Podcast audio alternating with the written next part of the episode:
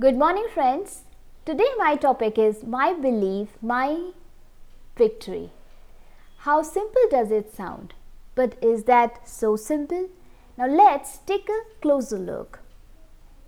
We live in India. In India, the sun rises in the east. It appears and disappears at a scheduled time. Now, should we take the eastern horizon to be the parent of the sun? No, that's not the truth. The truth is that the sun always exists in the solar system, but it appears and disappears at a scheduled time. Similarly, God appears and disappears in different incarnation in different eras. Now, should we take God as any ordinary human being and consider that he took a birth? No. If we do so, then we are the greatest fool. The same foolishness was done by Duryodhana. Just think about that instance when God has invited both of them, Arjuna and Duryodhana. Whoever comes to Dwarika first and appears before him, the first will get his favor.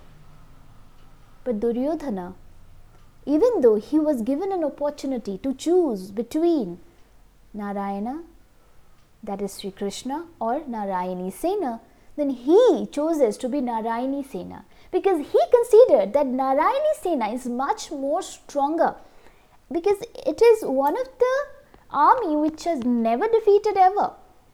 Whereas Sri Krishna, he is totally weaponless during the war.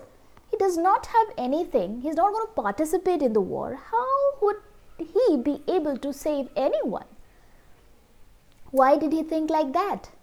Because he considered that he is just an ordinary human being. He took a birth, he lives in a king's palace, and he does all those activities. He thought that. On the contrary, Arjuna knew the truth. He believed that Sri Krishna is not any ordinary person. He is the Supreme Personality. He has come in that incarnation. Since he believed that, he chooses Lord Krishna to be on his side It's just as good as like you know Duryodhana has presented the victory by himself to Arjuna because wherever the Lord is the victory follows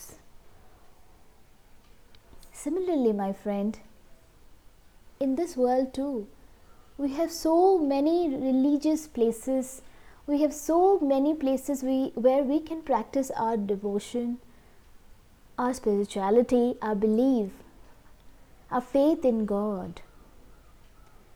God has given us that opportunity to be born as a human being and practice our faith and believe in the God. But what do we do? We don't consider them. We consider them just a statue.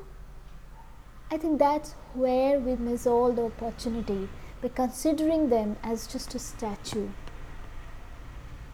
Let us open our eyes Let's come out the darkness of ignorance and see the truth which lies beneath, and that is the truth and reality.